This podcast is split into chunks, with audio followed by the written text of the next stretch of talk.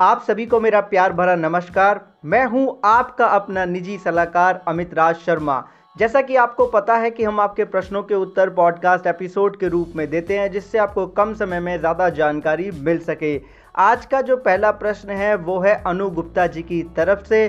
गुप्ता जी ने हमसे पूछा है, भाई, क्या कोई कंपनी है जो न्यूरो डिज़ीज़ कवर करती हो टू ईयर, फोर ईयर्स के बाद? अगर कोई कंपनी इसको कवर करती है तो मुझे बताइए।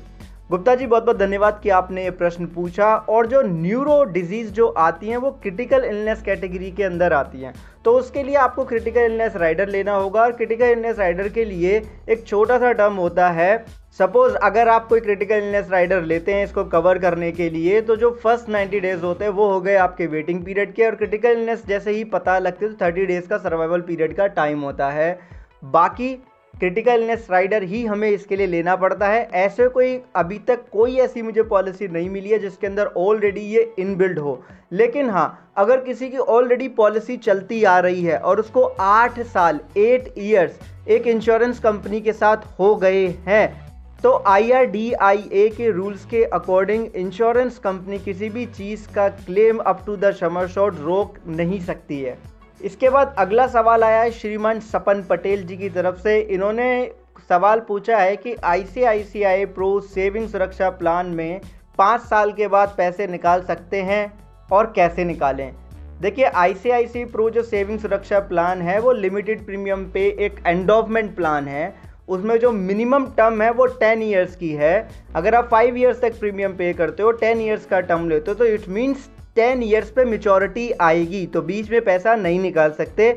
बट अगर आपको निकालना ही है, आपने ठान के ही बैठे हो तो फिर आप सरेंडर के लिए जा सकते हो या लोन ले सकते हो। रेस इसके अलावा और कोई ऑप्शन नहीं है। अकॉर्डिंग टू माई नॉलेज बहुत बहुत धन्यवाद आपके इस प्रश्न के लिए।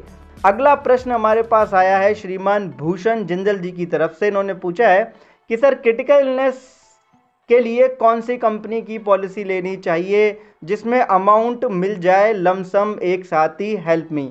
श्रीमान जी, सबसे पहले धन्यवाद कि आपने प्रश्न पूछा। और देखिए क्रिटिकल इलनेस राइडर करके होता है, वो आप अपनी किसी भी पॉलिसी के साथ ले सकते हैं। बट अगर आप क्रिटिकल इलनेस के लिए अलग से ही पॉलिसी लेना चाहते हैं तो बिल्कुल ले सकते हैं। दोनों एक ही तरीके से वर्क करते हैं। जैसे ही पता लगता है कि क्रिटिकल इलनेस हो गई है तो आपके समर शॉट का आई थिंक 25 प्रतिशत 25 परसेंटेज मिल जाता है।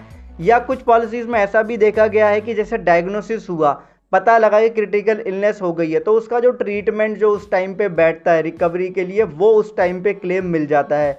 रेस्ट जैसे ही आगे मेजर सिचुएशन होती है राइट जैसे 25 परसेंट या ये जो मैंने आपको बताया, दोनों में से एक तरीके से मिल जाता है। और जैसे ही मेजर सिचुएशन होती है तो लमसम अमाउंट जो आपका समर शॉर्ट जो रह जाता है, वो आपको मिल जाता है। क्योंकि पच्चीस प्रतिशत पहले मिल गया रेस्ट बाद में मिल जाएगा।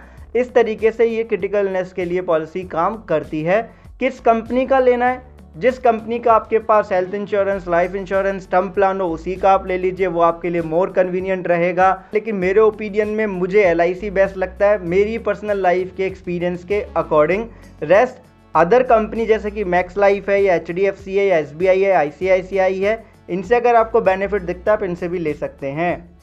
अगला प्रश्न हमारे पास आया श्रीमान प्रवीण गौर जी की तरफ़ से। प्रवीण गौर जी ने बोला है कि क्या इंडिविजुअल प्लान बाद में फैमिली फ्लोटर में कन्वर्ट हो जाएगा? प्रवीण जी, बिल्कुल हो जाएगा। इसमें कोई समस्या नहीं है, जिस भी कंपनी का आपके पास है, ऐसा हो जाता है। Okay so thank you so so much आपके इन प्रश्न के लिए। बहुत अच्छा लगा। आप इसी तरीके से प्रश्न पूछते रहें, क्योंकि आपके प्रश्नों के उत्तर देने में मुझे काफ़ी आनंद की अनुभूति होती है। तो आशा करता हूँ आपको ये पॉडकास्ट एपिसोड यूज़फुल लगा होगा। चलता हूँ, विदा लेता हूँ आपसे। मिलूँगा अगले पॉडकास्ट एपिसोड में आपके ही किसी प्रश्न के उत्तर के साथ। तब तक के लिए खुश रहिए, मुस्कुराते रहिए, अपना ध्यान रखिए, क्योंकि आप बहुत ही मूल्यवान हैं। बिल्कुल हैं आप।